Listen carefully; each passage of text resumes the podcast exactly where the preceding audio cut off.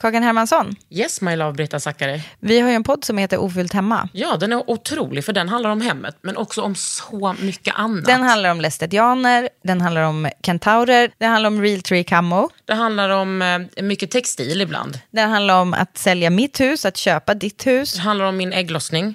Alltid, ja. Min också. Tack. Den heter Ofyllt hemma och den finns där poddar finns. Hörs i podden, hej då! Hej.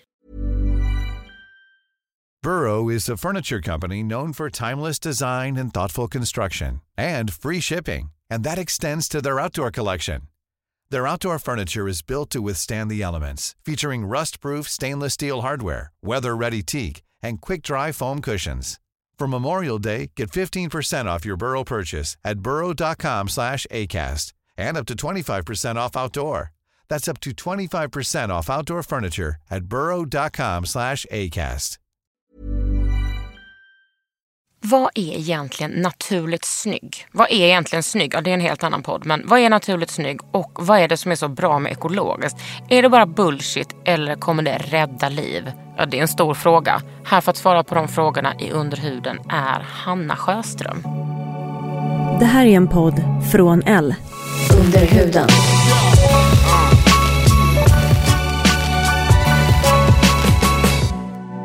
Underhuden. Med Kakan Hermansson.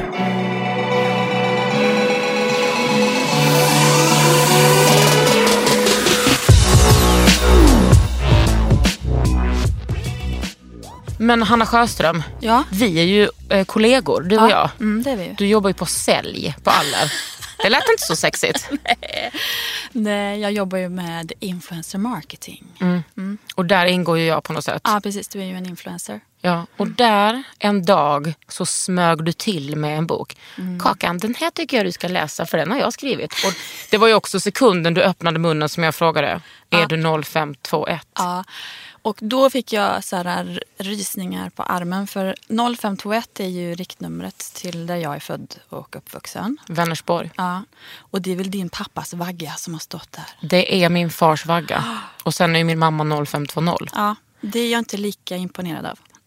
Nej men gud, är du fortfarande så här rivalitetsgrej? Nej, men det var viktigt förr i tiden. Men... Du, min mamma har ju en berättelse där hon träffar kompis. Jag tror han hette Ralf. Ja. Det är inte lite otroligt att heta det när man kommer från Åsborg. Som kollade på min mamma och sa, ja. Du från Trollhättan, dig tänker inte jag prata med. Nej. Jag tror kanske inte Ralf lyssnar på Underhuden. Nej. Men om du hör det här. Ja.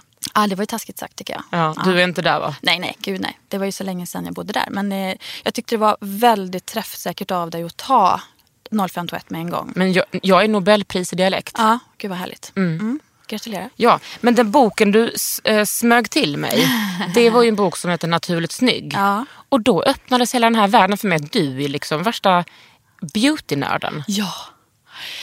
Jag brukar säga att jag är en beauty junkie. Alltså sen du vet man gick i 5:an eller något sånt där och rotade i mammas sminkväska tills man åkte till New York första gången och man stod på Sephora i 4 och timmar och köpte allt nytt och klämde på allt och liksom gick ut och tog ett glas vin och kom tillbaka och köpte mer saker. Och sen så kände jag väl att... Sen så blev det någon slags grön grej som intog mig. Och då blev det väl från beauty junkie till natural wellness devotee, som det heter. Betyder devotee? Ja, men, det är sånt här att man är devoted? Ja, lite man så. Man bryr sig? Ja. Men vad är då... vad är Naturligt snygg skulle du säga? Ja, men Naturligt snygg är ju en blogg som jag startade för kanske 8 år sedan. Som skulle vara... Naturligt snygg är ju så här, hej är det du som är naturligt snygg? Det skulle ju vara en sån här rolig, lite göteborgsk grej. Hej det är jag som är naturligt snygg. Och det var ju en blogg som egentligen var för min egen skull. Jag är ju journalist och har jobbat som journalist sedan 1800-talet. Och jag upptäckte det här och blev nyfiken och ville lära mig mer. Och så kände jag att jag ville läsa en svensk blogg om ekologiska produkter. Och så hittade jag ingen. Och så tänkte jag, okej, jag startar den här bloggen själv. Varför inte? Ja, och så tänkte jag kommer att skriva den i 6 månader. Och sen har jag skrivit allt som går att skriva om. Ja, klipp till 8 år senare. Ja, precis. Och så bara, liksom, det är som en jättestor snöboll som bara rullar och rullar och rullar. Men varför var du från början intresserad av det ekologiska? Alltså det var jag ju inte från början, absolut inte. Utan jag var ju skönhetsintresserad från början. Och jag tror att jag var en sån här ganska typisk tjej som letade och testade, grävde djupt i plånboken, gick till NK och testade saker, och huden blev aldrig nöjd. Hade du några problemområden? Nej, det hade jag inte. Men jag var så allmänt så där, lite yttorr kanske, lite allmänt, lite trist och lite så här... Inte bara personligheten utan också huden pratar vi nu. Ja, precis. Nej, men det var liksom inte, det fanns ingenting som verkligen blev wow så här. Mm. Och då så, du vet, jag testade verkligen allt möjligt i alla priskategorier, du vet. Det här klassiska tipset, ja, men jag hittade den här för 79 kronor på apoteket. Funkar så inte för mig. Nej, så att jag var väl aldrig riktigt satisfied med någonting, och sen så av en slump så jag var featurechef på tidningen Metro. Mm. Och så bestämde vi oss för att det här med hållbarhet är någonting som alla våra urbana läsare kommer att bry sig om mer och mer. Det här var ju då... Tidig spaning alltså? Ja, precis. Och det var precis då när Al Gore hade gjort sin klimatfilm. Ja. Leonardo DiCaprio hade gjort en klimatfilm. Så hela Hollywood Titanic. Var ju... Ta båten istället för att flyga. Ja, precis. Det är mycket mer miljövänligt. Mm. Så att det var sjukt fokus på environment i Hollywood då. Och det var liksom så här green actors. Är det typ 10 år sedan? Ja, give or take skulle jag säga. Ja. Och det där identifierade vi på Metro som att men det där är hett liksom. Så, och vi hade ju ingen koll så vi skrev ju om allt möjligt. Vi skrev om ekologiska begravningar och ekologiska kemtvättar och sådär. Och så kände jag ju så här som beauty junkie så här, men gud, det måste ju finnas en ekologisk skönhetsvärld. Mm. Låt mig kliva in i den och se. Och jag hade jättemycket fördomar. Jag tänkte hälsokost. Jag tänkte kulturtant med hampakläder och henna. Färgat hår. Och jag tänkte att det är såna där som inte sminkar sig överhuvudtaget. De vet inte ens. Och det finns ju såna otroligt vackra kvinnor som inte behöver någonting. Du vet. Som bara har skrubbat sig i lite kaffe och socker och sen var det bra med det. Precis, som är naturligt snygga då, skulle man kunna säga. Men då för 10 år sedan när jag började gräva i det här och titta, då fanns det inte supermycket. Men jag kände att men det finns någonting här som är väldigt spännande.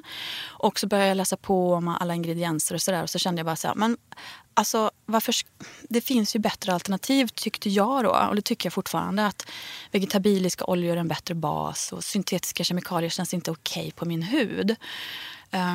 Jag tycker helt enkelt inte att det duger. Och sen när jag då började använda de här produkterna så svarade ju min hud för första gången. Där skrek de halleluja Hanna, precis. 0521. Ja, och så var det så här, oh my god, I look like J-Lo. Ja. Gud. Alltså så att jag och sen så blev jag fick ju höra det här och alla bara så här, men shit vad snygg det är i huden, och då blev man ju så här, du vet ju hur det är. Jo tack. The greatest gift. Ja precis. Jo men det går man igång på en del. Ja. Men sen så, det var ju jättemycket produkter som inte funkade. Ekologisk mascara för 10 år sedan, då såg man ut som en panda efter 2 timmar och sådär. Men tack och lov för produktutveckling. Mm. Så att idag så finns det jättemycket att välja på. Jag känner ju att jag har ju precis börjat nosa i det ekologiska. Mm. Och i beautybranschen skulle jag säga att jag kan ganska bra. Mm. Men det ekologiska är verkligen så nytt för mig. Mm. Så egentligen borde inte jag göra den här intervjun med dig. Men nu är det ju min podd vi är i. Ja. Alltså jag skulle vilja vara en sån som bara... Som hade all info om eteriska oljor. Ah, och du vet, som kunde liksom lägga Hanna under luppen och bara, men är det verkligen bättre? Bla, bla, bla. Mm. Men vet du vad? Nu är inte jag den personen, utan nu är jag bara Kagan Hermansson som kan lite av varje. Och sen kan väl jag känna så här att varför måste det vara det ena eller det andra? Kan inte syntetiskt och ekologiskt och naturligt gå tillsammans? Mm. Alltså varför måste man välja? Jag berättar ju bara vad som har funkat för mig och vad jag har valt. Alltså, och jag menar, tittar man på den här skönhetsbranschen idag så är ekologiskt naturligt, alltså det utgörs av 5% av hela branschen eller av marknaden, det är så otroligt lite, men det växer. Folk skriker efter det, känns precis, det som. Precis.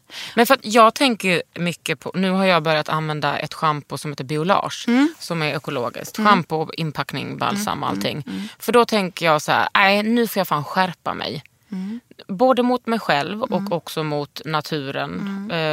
Och så tänker jag, är det så stor skillnad? Blir det sämre eller blir det bättre? Och så tänkte jag, kanske inte gör någonting om det blir lite sämre i håret. Men jag tycker ändå att det är bra. Sen tror jag att jag har ett kanske varannan vecka. Ja. Nej, men så då...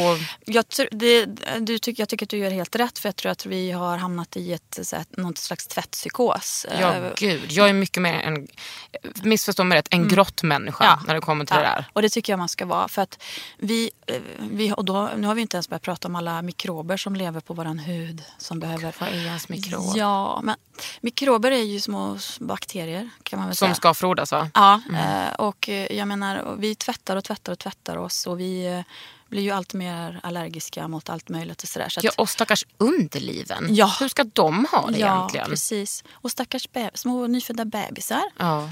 Alltså som behöver ha sitt eget... Så att jag tycker, du är helt rätt i att inte tvätta så ofta. Vad skönt, det finns ju torrschampo. Att lösa sådana saker. Tycker håret blir lite härligt sådär. Och gud, nu känner jag att det är så många frågor jag vill ha. Men jag skulle också säga, förutom att då bloggen och boken heter Naturligt snygg, vad är naturligt snygg för dig? Vad betyder det begreppet? Alltså... jag har funderat på det där väldigt mycket och det är väldigt många som ställer den frågan och det känns som att jag ändrar mig vartannat år. Men naturligt snygg tror jag är när man möter en kvinna eller man som bara har något, du vet, som man går igång på. Alltså det kan vara ett leende eller något i blicken. Det behöver absolut inte ha med liksom, hur fönad luggen är eller vilken makeup man har. Men det är, och jag tror att du förstår vad jag menar. Och nu säger jag någonting snuskigt här, men lite hånglad. Du ville säga något annat, det såg jag. Ja. Jag förstår, man har det där speciella. Ja, det är någonting. Men menar du då att det där speciella får en lättare via det ekologiska? För mig var det ju så. Alltså lyster i huden var ju... det blev ju som natt och dag, tycker jag. Och vad tror du att det berodde på kort, liksom? Jag tror att min hud antagligen behövde någonting som var naturligt istället för syntetiskt. Det kan ju vara att... vi har ju alla olika hud och vi har liksom olika... Vi är ju sammansatta på olika sätt. Men för mig var det nog bara det. Att det var liksom det som min hud kunde svara på. Sen jag liksom började med det yttre, alltså det jag krämar på mig så att säga, så har jag ju också genomgått en inre resa. För att jag har en krånglande mage och då har jag tagit bort gluten. Och när jag gjorde det så hände det ju ännu mer fantastiska saker med huden. Mindre porer. Är inte det sjukt? När man tar bort gluten så bara... Ja, och milier. Vet du vad milier är? De där vita plupparna. Ja, precis. Små vita kulor som sitter precis på hudytan som är asjobbiga att få bort. Och så klämmer man och klämmer och så blöder och blöder. Låt oss säga att jag hade 5-10 milier på vardera kind tidigare. Det var liksom mjölet som bara satte sig där. Påsar under ögonen. De så kallade mjölpåsarna försvann. Så att... Jag kommer ju från en familj där glutenintolerans har varit som Jesus. Ja. Alltså min mamma som jobbar som undersköterska på natt, alltså har liksom haft sådana problem med värk i höfter och ben och gjort alla undersökningar, du vet, testat så mycket smärtstillande, men sen så slutade hon äta gluten och då försvann det. Nästan helt. Samma med min syrra och hennes mage. Medan jag och pappa verkar vara... intoleranta. Eller vad säger jag? Tvärtom. Toleranta. Ja, precis. Men det som jag blir lite sådär, så fort det handlar om mat och kost och då höjer jag ett varningens finger. För många kvinnor och andra personer också är ju redan så ätstörda. Vi lever ju i en norm där ätstörning är helt normalt. Och vi triggar varandra till det. Så där, jag blir ju lite så, du vet, måste man prata om kost när det kommer till hudvård? Men ja, det kanske man måste. Alltså, jag tror att det man ser mer och mer, det är att vi kan påverka vår hud mer genom det som händer på insidan än det som händer på utsidan. Man lär sig mer om hur smart magen är. Och om du har en störd, vad ska man säga, tarm, du har svårt att ta upp olika näringsämnen. En dålig tarmflora kan man bara säga. Precis. Då... Har du läst den här tarmenboken? Nej, men jag har ju hört talas om den jättemycket. Men, och liksom, mer och mer forskning visar att det som händer på insidan, det manifesteras på utsidan. Så är man liksom... Jag tycker mer bara att har man... Det är väldigt många kvinnor som går omkring och mår dåligt för att de har dålig hy. Och så testar de allting de kan på utsidan och så funkar inte det. Och då känner jag bara så här, ja men vad fan, ta en glutenpaus då i en vecka och se om du får någon effekt. Mm. Och jag menar, att ge upp gluten, det är ju ingen big deal. Det finns ju asmycket grejer man kan äta, alltså sådär, utan att... Ja. Jag förstår vad du menar med... Ja, att just att kontrollera sin... Precis. Folk som kanske har kommit över anorexia och ätstörningar, så måste man börja kontrollera när jag tror att det kan trigga. Nej, men... jag förstår. Det är viktigt att, jag tycker bara att det är viktigt att när vi pratar om kost så är det viktigt att säga den sidan också. Carina Berg var här och hon berättade att hon hade haft så dålig hy och tagit bort socker och gluten. Men vad tråkigt, tänker jag. Ja, men det finns ju jättemycket saker som är gott. Alltså jag känner ju inte... Jag tog ju bort socker i somras. Jag har ju haft en sockerstopp tidigare. Och då blir det ju ännu bättre resultat på huden. Alltså, då blir ju... Linjerna blir ju... Alltså, och för mig då som är lite äldre... Men hur gammal är du? Nej, men jag fyller 45 i år. Så jag är född 72. Ja, just det, du är lite äldre än min kusin där, ja. Så att jag... För mig är det ju, nu är det ju sådär liksom att nu syns linjerna och då är det sådär, vad kan jag göra? Och folk tror ju att jag uppoffrar saker. Stackars dig som inte kan vara med och fika. Men jag känner ju bara såhär, nej, det är inte synd om mig. Men du tänker bara, ni som säger ja till socker, ni är sjuka i huvudet, jag vill inte fika med er. Era as. Nej, men... Skoja. Nej, men då tar jag ju något annat att fika på. Det är ju ingen big deal. Tar du en sån raw då, en raw ball? Ja, om det finns. Och det gör ju det mer och mer nu för tiden. Ja. Så det är liksom inte... Det är inte synd om dig. Nej, tänk inte på det. Men alltså... Tycker inte synd om mig. Nej. Alltså det här jag tycker inte synd om dig, Hanna. Men det är liksom inte, för mig är det bara så här, jag gör ju mitt liv bättre, tycker jag. Och jag njuter av det liksom. Jag har ju också plockat bort socker och gluten ur mitt liv, men det är ju inte av hudanledningar utan av ADHD-anledning. Att jag blir... Lugnare? Ja, mycket mer koncentrerad och lugnare. Men jag tycker ändå att det är samma där när jag pratar om det. Att det är så här, det är väldigt individuellt. Jag skulle inte rekommendera att alla... har man haft ätstörningar... Alltså, jag har också haft det. För jag är kvinna. Men det är... Jag tycker att det är svårt att förhålla sig till det samtalet på något sätt. Ja, jag förstår. Men jag har haft jättemycket problem med min hud när jag var yngre.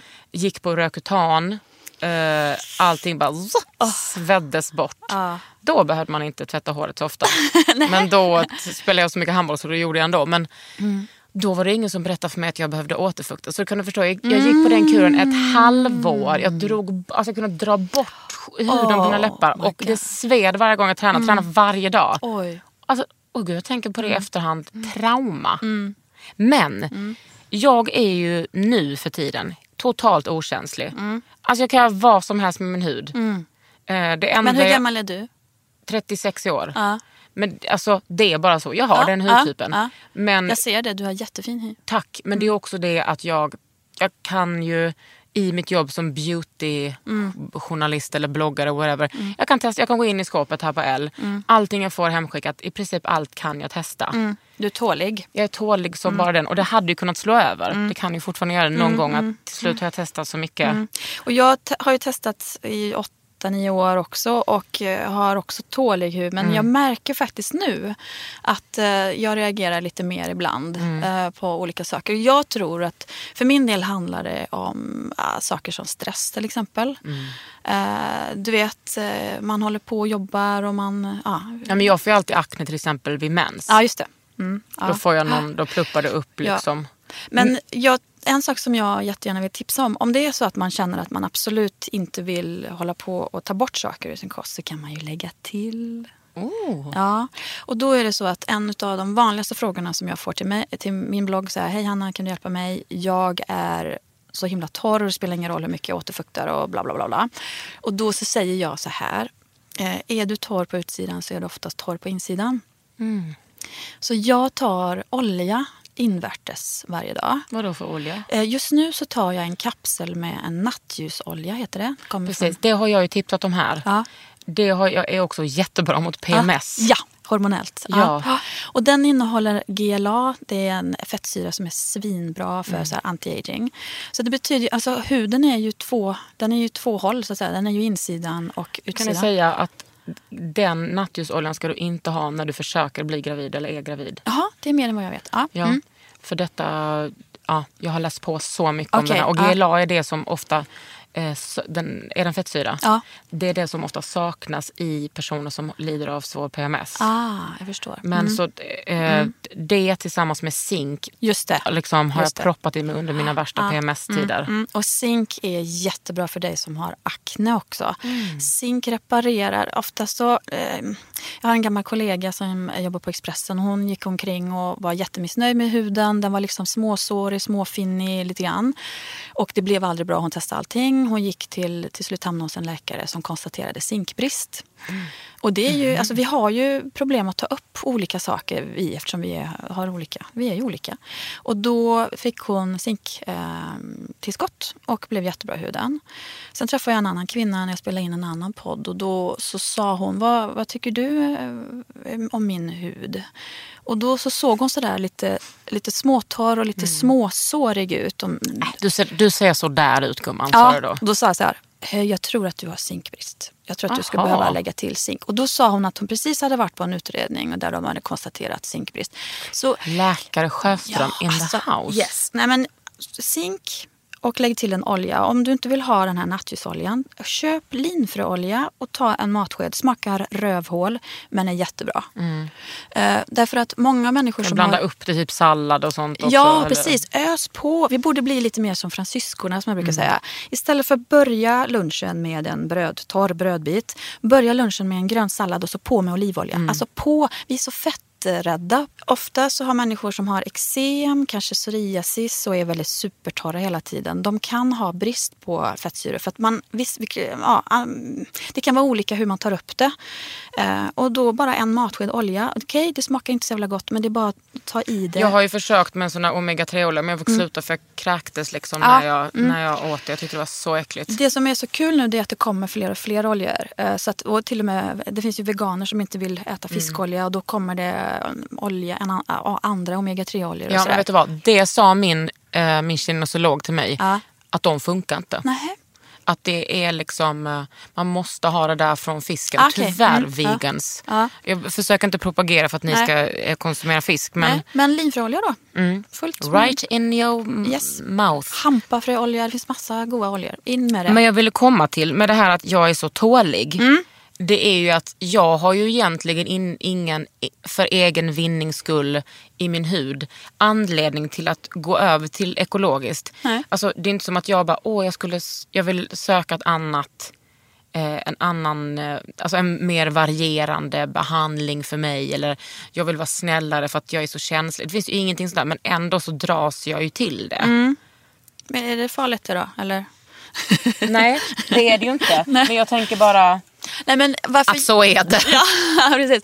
Nej, men det som jag tycker är smart, om man tittar på all modern hudvård idag så är den ju alltid inspirerad av någonting från naturen. Ja. Det är liksom så här, nu har man hittat någon alg där, eller nu har man hittat någon eller så har man hittat någon så här grej som växer i öknen som är jätteåterfuktande och så där liksom. Och det är ju fantastiskt, för det är ju liksom, naturen är ju helt wow, vi kan inte ens fatta vad mycket grejer som händer där. Och så drar man ut de här extrakten och så stoppar man in dem i syntetisk bas. Och då känner jag bara så här, men vänta lite, nu är det inte smartare att lägga det i liksom en vegetabilisk bas. Och så blir det vad är det som är så, för där pratar ju också många parfymnissar om. Vad är det som är så dåligt med det syntetiska? Nej, dåligt, men det är ju liksom, syntetiska kemikalier är ju fantastiska. För annars skulle vi inte kunna sitta här inne och spela in podd, och vi behöver syntetiska kemikalier för att förenkla vårt liv. Men syntetiska kemikalier kommer ju från petroleum, och att liksom lägga det på huden, jag vet inte, min hud är ett levande organ. Det är också ditt största organ. Precis. Huden. Och då vill inte jag, alltså för mig duger inte det med syntetiska saker. Men finns det forskning på hur dåligt det är? Nej, det tror jag inte det gör. Det sa min tjej till mig igår kväll när jag hade klenat på henne en mask som luktar rava. Den här gästmasken från Biologik Recherche.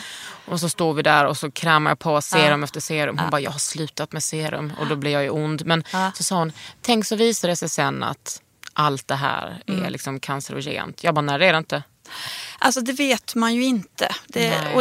Sen så är det väl också så här, det finns väl inga incitament för att liksom börja forska kring det heller. Men det är ju så här, för vissa människor fungerar syntetisk hudvård jättebra, inga allergiska reaktioner, klockrent så. Och för vissa människor så fungerar naturligt ekologiskt bättre.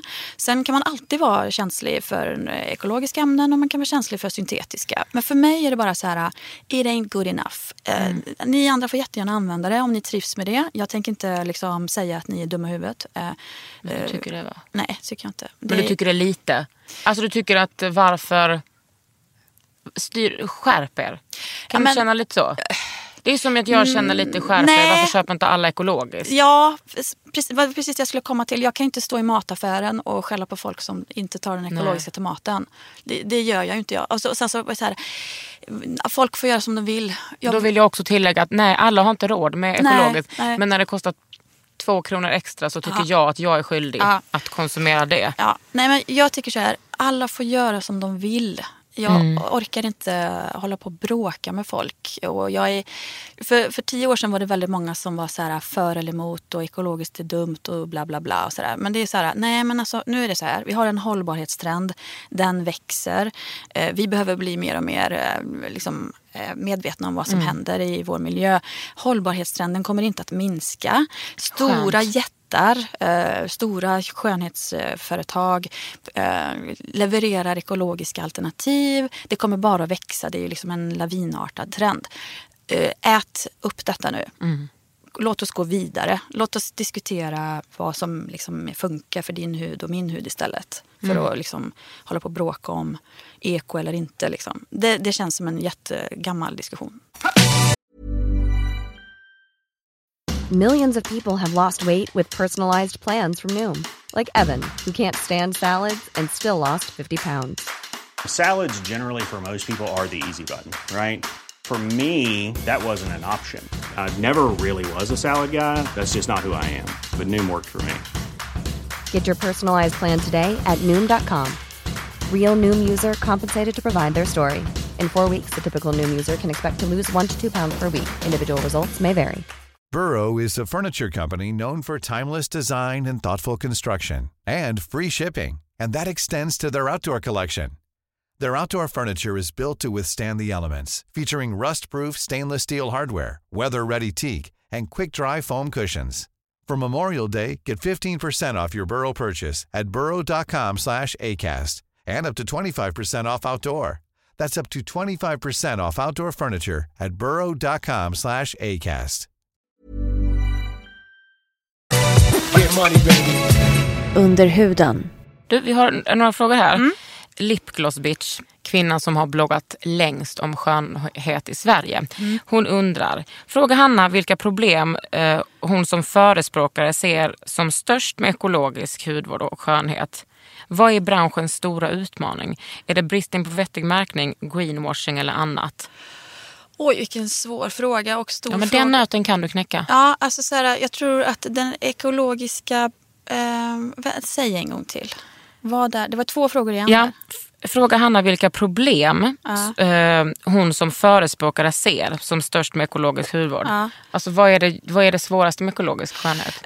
Jag tror att det finns ju väldigt mycket confusion kring vad är ekologiskt och vad är naturligt. Och hon är ju inne på det också, det här med ska det certifieras och inte, och konsumenten är lite förvirrad. Och det är ju så att vi kommer ju aldrig kunna få konsumenter som vänder på en schampoburk och kan ingredienslistan utantill. Nej, det är bara de supernördarna. Ja, precis. Inte ens jag kan det. Nej, och Mats-Erik Nilsson, mannen som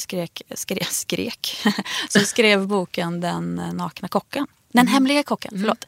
Det var ju han som skrev om, han avslöjade ju massa tillsatser i maten och sådär. Kommer du ihåg den boken för några år sedan? Han fick ju oss att börja vända på ingredienser. Och kolla alla e-ämnen. Ja, precis. Glutamaten. Ja, precis. Och så stod detta där, faktiskt, Pamela Bellafesta berättat för mig idag om glutamat. Hade ingen aning. Nej, men då var det ju såhär, gud det är ju bara vatten i den här skinkan. Vad ska man den till? Liksom, lite så. Han fick oss att börja liksom fundera på innehållet. Och jag tror inte att vi kommer att komma dit där alla vänder på saker och ting. Nej. Men om det då finns en märkning upp fram till så kanske det gör det lättare för folk. Det finns många hudvårdsprodukter där det står ekologiskt och sen så är det kanske 3% ekologiska produkter i. Ja, precis. Och det är det vi kallar för greenwashing. Ja. Mm.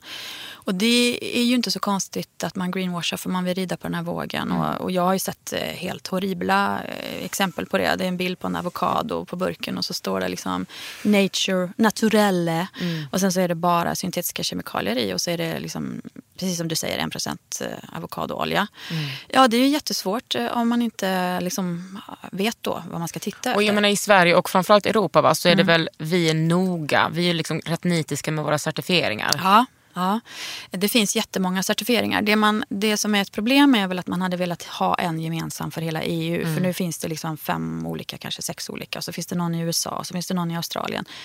Så att, men det, ja, jag förstår att man känner sig confused. Men jag tror att det man kommer att se är väl att det finns liksom butiker och webbshoppar som bara fokuserar på att ha ett rent utbud. Och väldigt många bloggar som liksom gör oss de tjänsterna där vi kan lära oss. Ja. Jag brukar alltid dra då Neal's Yard som exempel, att de märker ju sina produkter med hur många. Exakt. Neal's Yard är ju ett jättefint brittiskt märke som har en av de strängaste certifieringarna på många av sina produkter. Ja, och de började också med att vara ekologiska. De har, alltså från början på 70-talet. Ja, precis. De har inte bara hoppat på en trend, utan de har trott på det här alltid. Ja, och de har ju bra produkter. Ja, verkligen. Verkligen. Men jag trampade ju rakt i klaveret häromdagen. Aha. Då jag ville marknadsföra ett... jag har så här, kan en kvinna få tipsa på min blogg. Mm. Och då vill jag tipsa om den absolut bästa deodoranten jag har testat i hela mitt liv, från Aurelia. Så probiotisk deo som är som det är som en liten vit pasta som man tar och smörjer in andra. Jag känner den liksom härifrån nu, att jag känner mig så fräsch med den. Härligt. Och då marknadsförde jag den på min Facebook med en giftfri deo.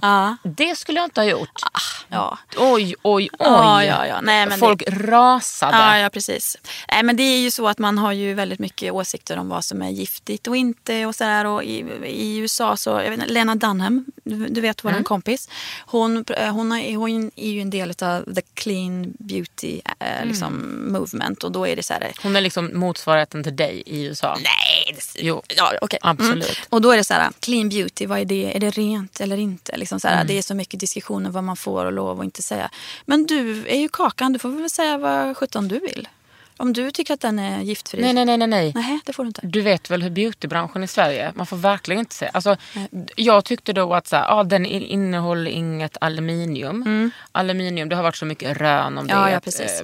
Att en kan få bröstcancer och då, det finns inga belägg för att man kan få det. Men till exempel så har jag en njursjukdom och vissa med njursjukdom kan inte bryta ner aluminium. Då blir den ju lite mer giftfri för mig. Ja, precis. Men det är, alltså, nej, men det är folk klart röt. Ja, men precis. Okej, giftfri kanske är lite... det kanske inte är någonting som jag skulle använda som... Nej, för jag kommer inte göra det heller igen. Nej, jag är ju väldigt försiktig, för jag åkte ju också på några sådana nitar i början och sådär. Så att jag säger inte sådana saker längre. Men jag tror också att det inlägget var ju inte heller för mina beautykollegor, utan för så här, kanske främst kvinnor som har oroat sig för sånt och letar efter. Det var många som bara, åh gud vad bra, jag har letat efter det här så länge. Ja, precis. Och jag har i flera år har jag bara haft sådana deodoranter och nästan ingen funkar. Nej, jag fattar. Men vad roligt för dig att det funkar. För att vara har du testat den? Nej, det har jag faktiskt inte. Den är otrolig. Det kan man väl faktiskt säga att det är ju ett problem som jag har upplevt under de här åren. Jag har ju testat, men om jag säger att jag har testat 80 ekologiska deodoranter, så kanske 10 är bra. Och då har du skrivit om dem på din blogg, för det inlägget jag har läst. Ja. Så att jag har gått igenom många svettiga möten där jag har inte känt mig säker, och där jag har liksom så här, du vet, kastat mig ut på lunchen till 7-Eleven och bara köpt. Ge mig en fucking palmoliv. Ja, precis. Och gått och tvättat mig i armhålan och liksom sådär. Så att det har jag gått igenom många gånger. Jag är lite mer så att det spelar väl ingen roll om jag luktar lite svett. Nej, jag förstår. Ja. Men idag till exempel när jag varit och testat kläder tillsammans med min stylist, då kändes det bra att jag hade krämat in den här pastan i armhålan. Gratulerar. Tack så jättemycket. Vilken produkt använder du liksom oftast och flitigast som multiprodukt? Mm. Alltså en produkt som då används till flera områden. Ja, då brukar jag tipsa om 3 olika saker. Dels så har vi då den fantastiska kokosoljan som man kan använda som sminkborttagning i ansiktet. Vi kan använda den som alltså dagkräm, if you like. Mm. Vi kan använda den som nattkräm då också såklart. Mm. Hanna, jag sa en av de här kokosolja. Alltså ren ekologisk kokosolja. Sån här örtekram som man köper på vilken affär som helst. Precis. Dryg. Den kan ju, jag brukar köra den i håret. Då lägger man en handduk på kudden. Så kör man i kokosolja i hela håret. Och så sover man med detta. Mm. Och sen så dagen efter så går man upp och så schamponerar man ur. Så det är liksom en hårmask, rengöring, body lotion i ett. Mm. Det är ett sånt där tips som är väldigt bra. Det kan man inte ta med sig till Thailand för då smälter den. Och precis, det blir lite men jobbigt. Du kan köpa i Thailand. Ja, precis. Men hur gör du då när du tvättar bort sminket? Du tar det och masserar det, sen tar du bort det med en blöt handduk. Precis. Oljerengöring är ju fantastiskt, särskilt för dig som har akne. Ja, mm. Också för dig som är torr, för det torkar inte ut. Jag älskar ju olja, speciellt i rengöring och i serum. Mm. Och det är bra för den torra och för den feta. Mm. Och dig mitt emellan också. Precis, ja, för alla. Så underbart. Man kan köra det som en kur. Sen vill jag jättegärna tipsa om någonting som heter African Black Soap. Och det är en svart tvål som ofta görs i Ghana till exempel. Mm-hmm. Och det är en svart tvål som är baserad på bland annat kokosolja eller annan olja. Och sen är det lite aska i sådär hantverk som har gjorts i tusentals år. Den tvålen finns fast eller lös eller flytande som det heter. Och den funkar till ansiktet, till håret, till kroppen. Och den är inte uttorkande liksom? Nej, eftersom den innehåller så mycket olja. Ah. Så att, det är också en sån fantastisk... Var köper du din sån? Den köper jag på online oftast. Mm. Kanske till och med kan köpa det på Naturligt snygg. Nej, men snart kommer du kunna göra det. Det ska jag också säga på Naturligt snygg. Där finns det ju ett utbud och väldigt många produkter som man kan köpa. Vi försöker att ha det. Och sen vill jag ju också prata om Aleppo-tvålen, pratar jag ju ofta om. Mm. Aleppo-tvålen är en tvål som du hör säkert av namnet görs, eller har sin tradition i Aleppo i Syrien. Mm. Nu är det ju kanske inte samma produktion som pågår längre då. Men det är en tvål som innehåller lagerbärsolja. Vi använder ju lagerbladet ofta när vi lagar mat. Ja, men då finns det bär på det här trädet också. Mm. Och den oljan tillsammans med olivolja är alltså jättebra. Och den tvålen har man ju använt i tusentals år. Och den är jättebra till håret, till ansiktet. Och at some point tror jag till och med att jag tvättade underkläderna i en sån tvål när jag var på ett hotell en gång. Du kan tro det. Ja. Det är inte helt... men gud vilka bra... Alltså multiprodukter. Jättebra svar. Mm. Det var nästan så som att du hade förberett dig, men det hade du inte. Nej, men jag får den frågan väldigt ofta. Mm. Här har vi Lipgloss bitch igen. Jag älskar när hon är aktiv. Vad är det bästa som har hänt segmentet på senare tid? Jag som bara är lite lätt insatt kan ju ändå se att det händer sjukt mycket. Mm. Vad tycker Hanna är det största, viktigaste framsteget de sista åren här? Då menar hon väl liksom i hela branschen. Ekologiska. Mm. Jag skulle nog säga produktutvecklingen. Generellt liksom. Det för kanske 10 år sedan så fanns det inte så många varumärken som gjorde... Tyskarna har ju varit tidiga. Och då var det ju väldigt mycket basic-krämer som inte kanske var så avancerade. Örtekram är det tyskt? Nej, det är danskt. Örtekram? Ja, det är danskt. Men nu så har det ju ploppat upp så sjukt mycket olika där man faktiskt... För förut har det ju varit så här att man har liksom kanske valt ekologiskt för miljöns skull. Mm. Inte så mycket kanske för att man vill ha effekt i sin hud. Men det där håller ju på att ändras. Så nu är det ju liksom de ekologiska varumärkena som är väldigt high-tech. Mm. Och då tänker jag bland annat på ett sydafrikanskt märke som heter S.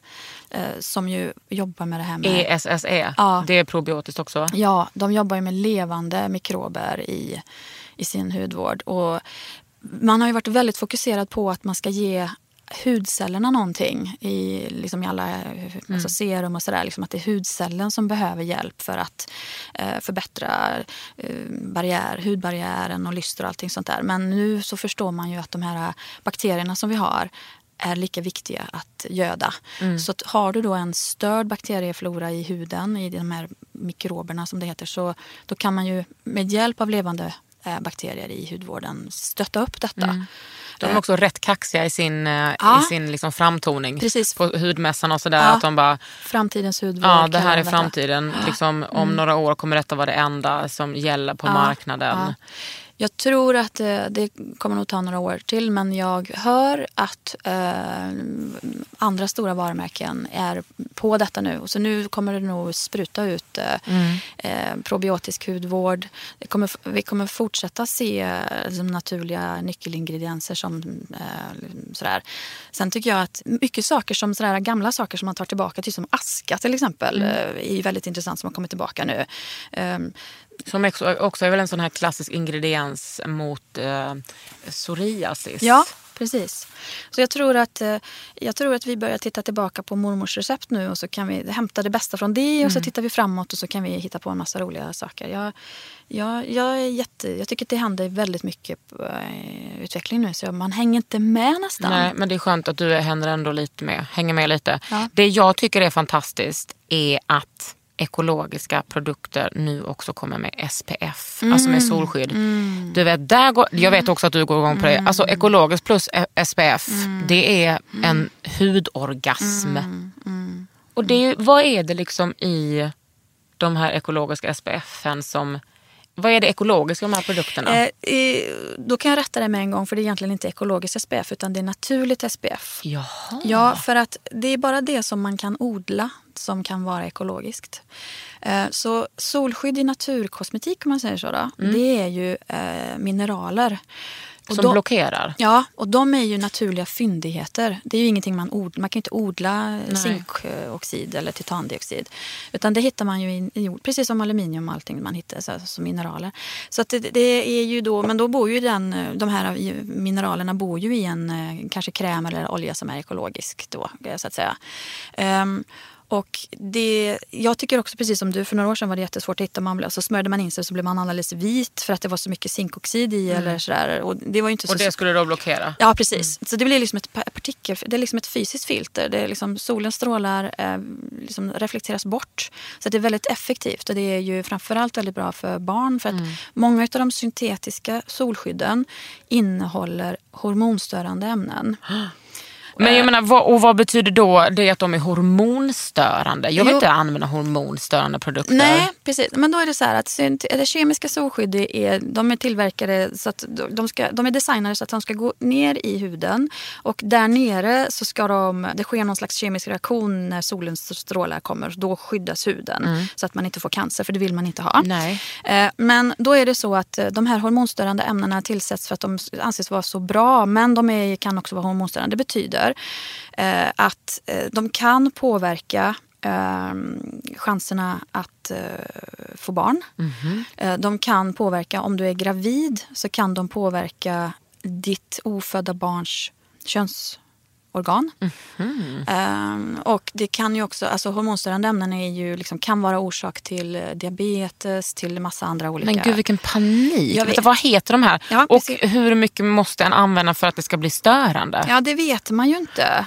Men det är så mycket press på oss här. Ja, det är ju det. Och sen är det också så att många av de här syntetiska kemiska solskydden, de förstör ju inte kanske bara våra hormoner, men de är ju också inte bra för miljön. För när de kommer ut i vattnet så kan de döda vattenlevande organismer. Men så är det till exempel på Mallis, på Mallorca.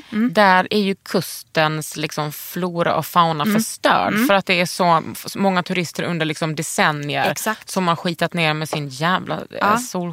Jag älskar ju också solkräm. Ja, men då får man ju välja bort dem med de hormonstörande ämnena. Australien till exempel, där dumpas det ju jättemånga som dyker vid barriärreven till exempel, och de korallerna bleks och sådär. Jag vet flera, nu tror jag att Hawaii gick ut och sa att de skulle förbjuda att turister inte får använda vissa solskydd för att de vill ha bort det. Sen i vissa asiatiska länder, du vet, man kan simma med delfiner och sådär. Då är det ofta så att det finns en dusch nu, så att innan du ens går ner i vattnet bredvid de här delfinerna så ska du duscha av dig de här kemiska solskydden. Underbart. För att det är ju inte så schysst mot delfinerna. Nej, och varför ska man ens simma med delfiner? Kan inte de bara få simma själva, kan jag tycka. Ja, det är också en annan podd. Ja, precis, men det är också... Men alltså, vi måste... jag känner att jag måste varna folk vad det finns... Vad det är för solskydd som är sådär hormonstinna. Då ska vi se, då heter de ju väldigt krångliga saker då. Men då har vi ett ämne som heter etylhexylmetoxinamate. Alltså förstår du vad krångliga? Och har inte de andra namn också? Det kan de ha, men där har vi ett hormonstörande, cancerframkallande, giftigt för alger och vattenlevande djur. Och det här har jag hittat i konventionellt solskydd som är riktat mot barn. Just saying. Sen har vi ett ämne som är förkortat 4-MBC och då heter det 4-metylbensylidkampor.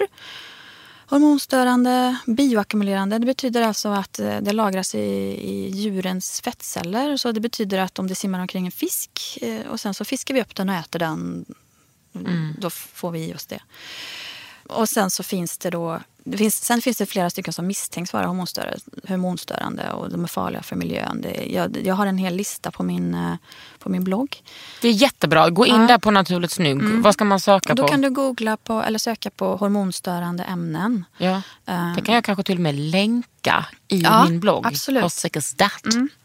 Så att, och det, här har det gjorts, det finns en del forskning på Sahlgrenska bland annat. Det finns en hudavdelning där som har forskat. De smörjde in x antal personer i sådana kemiska solskydd.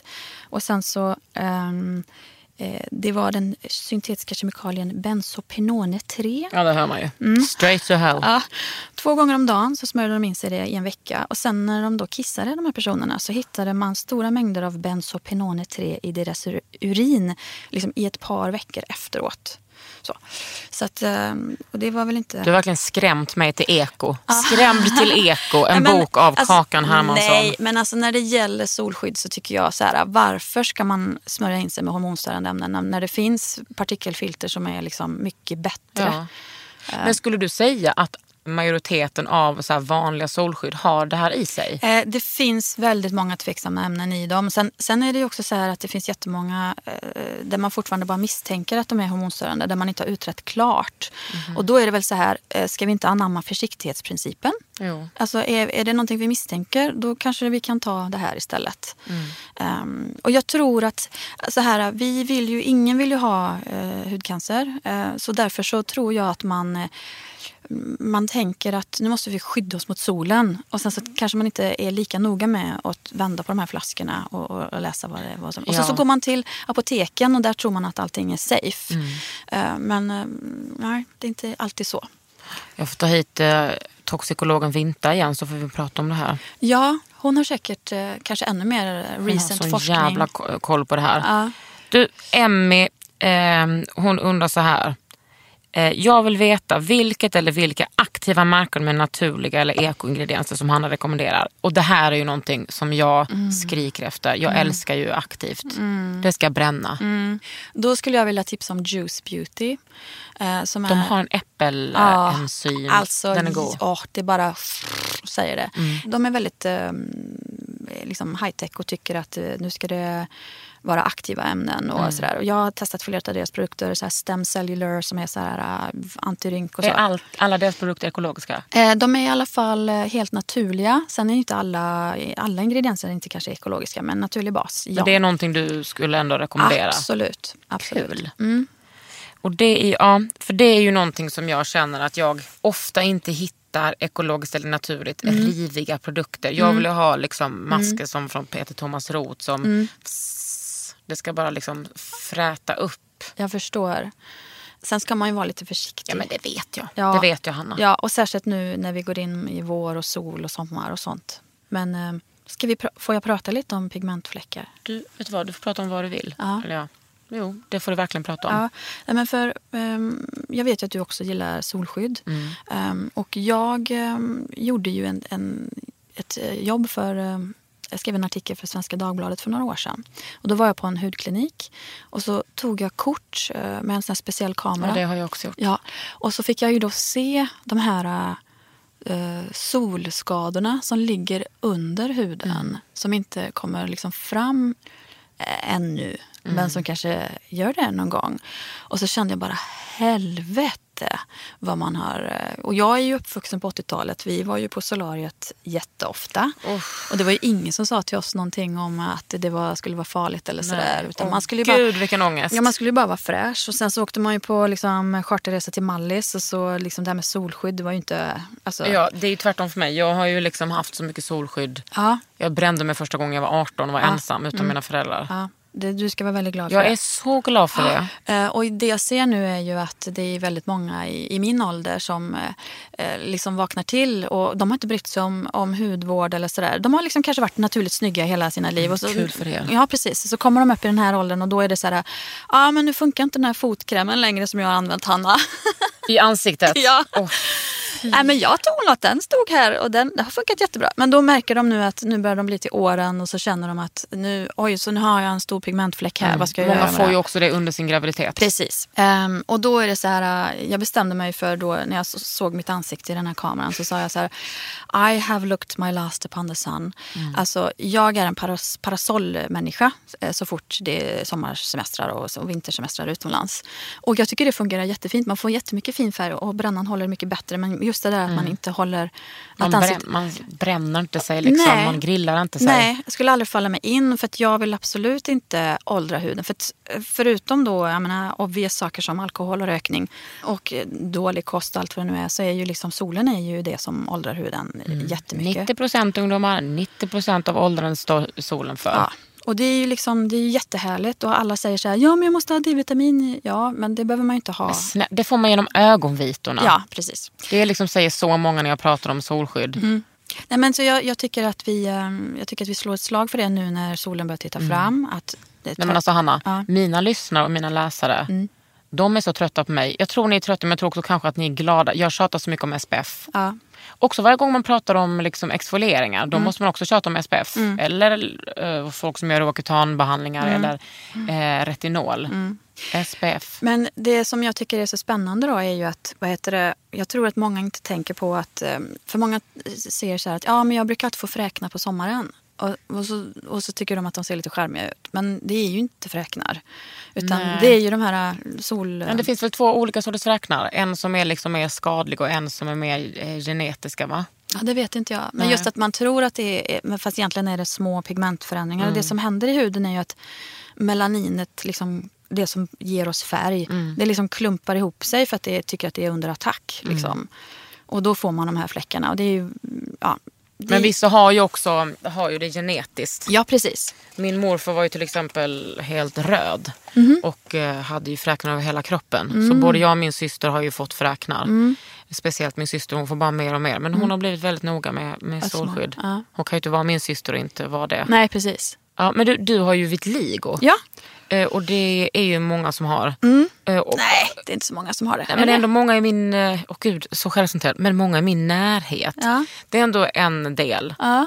Har du bara på tassarna eller? Nej, jag har på fötterna och på armbågarna och på knäna. Hur mycket större har det blivit? Det blev mycket mer... när jag var gravid. Och vitiligo då, för er som inte vet vad det är, så är ju det då, det är ju hudcellerna som istället för att producera melanin som det ska göra, alltså ge färg, så bråkar de här hudcellerna med varandra. Cellerna attackerar kroppen själv och det är ju det som är en autoimmun sjukdom. Och det är ju tråkigt. Och man vet inte varför och man vet inte hur man ska göra. Så att det som händer är att jag tappar pigment och så blir jag vit. Och det syns ju inte så mycket nu när jag är så blek. Men på sommaren när jag har färg på övriga kroppen så blir ju kontrasten ganska stor. Och i början så tror jag inte jag, när jag var lite yngre så var det bara någon liten fläck här och där. Och det struntade jag i. Men under min graviditet så... Exploded. Ja, och sen så tror jag också att den där backpack-turnén i Australien och Nya Zeeland. Då när du förgiftade haven också. Ja, och där det inte finns något ozonlager. Det kändes som att det hände också lite såhär, ojsan. Men vad är viktigt att tänka på när man har vitiligo? Alltså så att skydda sig såklart, eftersom man inte då har... Då smörjer in tassarna liksom hela tiden. Ja, så att eftersom man inte har det här skyddande melaninet som ska skydda oss mot solens farliga strålar, så får man ju ösa på mer. Och sen så får man väl se. Jag vet jättemånga som blir ju helt vita. Michael Jackson hade ju vitiligo. Så brukar alltid förklara, vad är det, säger folk. Ja, men det var ju det Michael Jackson hade. Men, det finns ju en jätte jättekänd modell som har det nu. Precis. Som var med i America's Next Top Model. Mm. Som nu på förra modeveckan liksom gick många visningar. Och hon har ju en väldigt... Alltså det ser ut nästan som ornament. Aha, de är ju liksom uppdelade precis. Det är som nu gjort en sån här fjärilsteckning. Där man häller färg och viker över. Så ser hela hennes kropp ut. Hon har ju det runt näsan, ögonen, munnen. Och hon är ju svart, eller hur? Och då syns, det blir ju kontrasten ännu mera. Så. Jag som ändå är en ganska hyfsad blekvis, mig syns det inte lika tydligt på. Men, är det då farligare för dig att ha det? Det tror jag inte. Men jag vet inte säkert. Nej. Sen måste vi också prata om smink. Du har fått en fantastisk kommentar här från Lena. Har tittat så många gånger tidigare just på den bilden på Hanna. Är så nyfiken på hennes make-up. Skulle så gärna vilja veta vilka produkter och hon vill veta färgnummer. Men Lena, det kommer inte bli just idag. Nej. Men så här, vad du använder för make-up så liksom. På den bilden? Ja, men Jesus, den bilden togs väl kanske för något år sedan. Vad kan det vara? Jag skulle gissa att det var en foundation från Zoe Organic som är jättebra. Och sen så gissar jag att... Alltså jag öser ju inte på så mycket. Jag tycker om att ha en bra grund. Och sen så måste jag måla mina bryn. För att jag är helt blond på brynen. Vilket jag är jättearg på mina föräldrar. För de är också blonda. Jag fick det av dem. Jag har mörkt hår. Du har inte släppt det än. Nej, jag bara what the fuck. Jag har mörkt hår och sen så har jag helt blonda bryn. Och eftersom det inte finns någon bra ekologisk brynfärg. Alltså att gå till salong och färga med. Så fyller jag ju i. Så det hatar jag att göra. Men jag måste göra det. Och då använder jag en lös mineralskugga som är riktigt bra. Som jag bara borstar på mig. Från? Det finns ett svenskt märke som heter Care of Naturkosmetik eller något sånt där. Care of Lena. Mm. Men sån brun matt ögonskugga kan man ju hitta som är mineralbaserad. Och sen så behöver jag ju ha måla fransarna för att de är ju också blonda. Och då just då tror jag att jag använde en fantastisk mascara från RMS Beauty som heter Volumizing. Just det. Men vi har, alltså jag tycker när man är på de här liksom exporna eller liksom de här mässorna, det är ju många... Ja. Det finns ju jättemånga ekologiska sminkmärken nu. Ja, det gör det. Och nu behöver Jane Iron, det är också ekologiskt. Ja, det är väldigt mycket naturliga ingredienser. RMS Beauty tycker jag är väldigt spännande för det är ju en amerikansk makeup-artist som heter Rosemary Swift. Och hon har ju jobbat med alla de stora Mario Testino och Terry Richardson och liksom jobbat för alla stora magasin, Vogue och allt vad du vill i massa år. Hon är över 60 år och hon gjorde en sån här, hon blev jättesjuk, gjorde en grön detox och sen så började hon leta efter ekologisk makeup som hon kunde använda som makeupartist vid photoshoots, liksom, editorial och reklamuppdrag och sådär. Och så hittade hon ingenting som var bra. Och så började hon... Då gjorde hon dem själv. Ja. Och idag så är det... Så där får kvinnor göra. Ja, men så är det. Ingen kommer göra någonting till oss. Nej, och nu använder... Nu makear hon bara Giselle och Miranda Kerr. Och då tänker jag så här, well, if it's good enough for Giselle, it's good enough for me. Verkligen. Är det dyrt märke? Nej, jag tycker faktiskt inte det. Jag tycker att en foundation som håller flera månader för 300 någonting. Ja, det är bra pris. Alltså, det är riktigt bra. Och så... Det ser inte så täckande ut det som du har. Nej, men det här är en fransk historia som heter Couleur Caramel. Som också är framtagen för alltså, make-up-artister. Men idag har jag jättemånga lager bara för att jag skulle komma hit. För det syns ju väldigt tydligt, va? Ja, precis. Och också bara tack för att du gjorde det. Ja, jag ska på mingel ikväll. Men jag tycker att någonting som jag upplever gör att det blir bättre, det är ju faktiskt en primer. Dels att det blir att man låser in fukt i huden så att inte... För viss foundation kan ju ibland, om det är kallt ute eller vad man nu är, kan ju bli lite torr ibland. Och då tycker jag att sådana fuktgivande primer innan gör susen. Ja, och jag brukar alltid ha lite olja som primer. Jag älskar ansiktsolja. Men vi kan väl säga så här, du kan mejla mig några länkar. Du kan mejla mig det här med hormonstörande. Du kan mejla lite generellt, bara lite tips från din blogg. Och sen kan ni bara gå in på naturligtsnygg.se och rota där. Det ska jag börja göra lite mer så jag lär mig. Jag känner mig glad. Detta är som en nyförälskelse. Jag går in i det ekologiska. Jag kan ju säga så här att för mig var det ju som att kliva in i en helt ny godisbutik. Om du kan tänka dig att du har haft samma godis i alla år Så går du in i en helt ny värld. Och då var ju den världen ganska liten för 10 år sedan. Och nu växer den. Och jag har ju haft stenkoll på varenda ekologiskt och naturligt varumärke som har funnits på den svenska marknaden. Och nu har jag alltså du vet, jag står på perrongen och... Ja, men det är lite härligt, va? Ja, gud ja. Och jag får ju fortfarande mejl så här, kan du hjälpa mig med det här? Och jag bara, nej, har du testat detta? Nej, tyvärr, jag har ingen koll. Och det är ju också ganska skönt att inte liksom behöva känna att jag måste ha koll på allting längre. Men det är ändå, det är liksom ett bra facit att, att det finns så mycket ute så att du inte har koll. Nej. Och det som är så roligt är väl också att jag tror att många har liksom, de kanske har sagt till mig så här, gud vilken fin lyster du har i huden, vad använder du för någonting? Och så säger jag bara, jag använder bara ekologiska saker, säger jag. Och så tittar de på mig så här lite skeptiskt, jaså, vadå, vad använder du då? Och så får jag namedroppa lite varumärken och så säger jag så här att, sen använder jag ju ansiktsolja också varje dag, va? Gör du det? För det tror de ju att man ska bli alldeles glansig. Ja, precis. Och det trodde jag ju själv. Jag var jätteskeptisk. Och sen så tror de ju att det ska vara igenkloggande och att de ska få fet och hy och akne av det. Nej, så det tycker jag är att... Där tycker jag faktiskt att den ekologiska så att säga, skönhetsbranschen har gått i bräschen för de här vegetabiliska oljorna. Och nu ser man ju att många andra vanliga varumärken, konventionella, börjat med så här, the new super beauty oil. Ja. Liksom. Det har ju liksom, den här säsongen har det ju bara exploderat. Ja. Men den här bio-oil som liksom säljs på... Nej, det är liksom många som rekommenderar, men också många som säger att bara, men gud, har du sett inken? Alltså ingredienslistan. Nej, jag vill minnas att jag har kollat upp den ingredienslistan och vet att det finns bättre, renare oljor om man är ute efter vegetabiliska oljor. Det jag spår som kommer bli nästa grej då, det är ju, nu har vi liksom lärt oss att vi kan använda oljorna och få jättemycket lyster i huden, och vi kan använda oljor att göra rent huden, även du som har fet och oren hy, för fett löser fett. Det jag tror kommer sen, och det ser vi ju redan, Neal's Yard till exempel har ju redan en beauty oil som du ska ta invärtes. Ja, så den fick jag för säkert något år sedan. Ja, precis. Och då kommer det bli så här att du kommer att köpa kit med rengöringsserum och oljorna. Och sen så kommer du att få möjlighet att köpa det här tillskottet och den här oljan till. Det tror jag väldigt mycket på. För då blir det ju som en dubbeleffekt. Då jobbar vi både inifrån och utifrån. Liksom. Och det tycker jag, Hanna och Amanda, de har ju också precis lanserat ett kosttillskott. Det blir... Ja, men du vet den här klassiska, du är vad du äter, eller eller heter den så? Eller det du äter, det syns på utsidan. Ja. Alltså, det går inte att komma ifrån det. Visst kan man hålla på utsidan med behandlingar och sådär, men om du inte stöttar, alltså det blir ju dubbeleffekt om du stöttar in ifrån. Mig märks det inte så mycket skillnad på, men det är kul när du gör det för andra. Ja, jag får många mejl så skriver de så här, tack så mycket Hanna för det här tipset.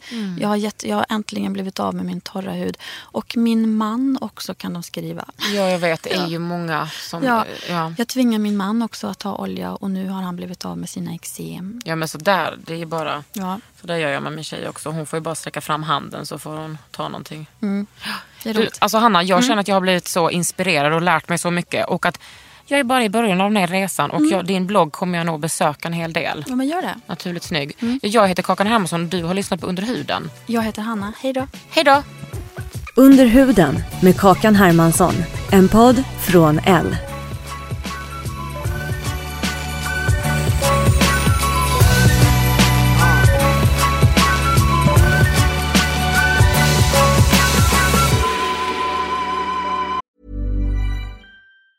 Normally, being a little extra can be a bit much, but when it comes to healthcare, it pays to be extra. And United Healthcare makes it easy with Health Protector Guard fixed indemnity insurance plans. Underwritten by Golden Rule Insurance Company, they supplement your primary plan, helping you manage out-of-pocket costs without the usual requirements and restrictions like deductibles and enrollment periods. So when it comes to covering your medical bills, you can feel good about being a little extra. Visit uh1.com to find the Health Protector Guard plan for you. Even when we're on a budget, we still deserve nice things. Quince is a place to scoop up stunning high-end goods for 50 to 80% less than similar brands. They have buttery soft cashmere sweaters starting at $50, luxurious Italian leather bags, and so much more. Plus, Quince only works with factories that use safe, ethical, and responsible manufacturing. Get the high-end goods you'll love without the high price tag with Quince. Go to quince.com/style for free shipping and 365-day returns.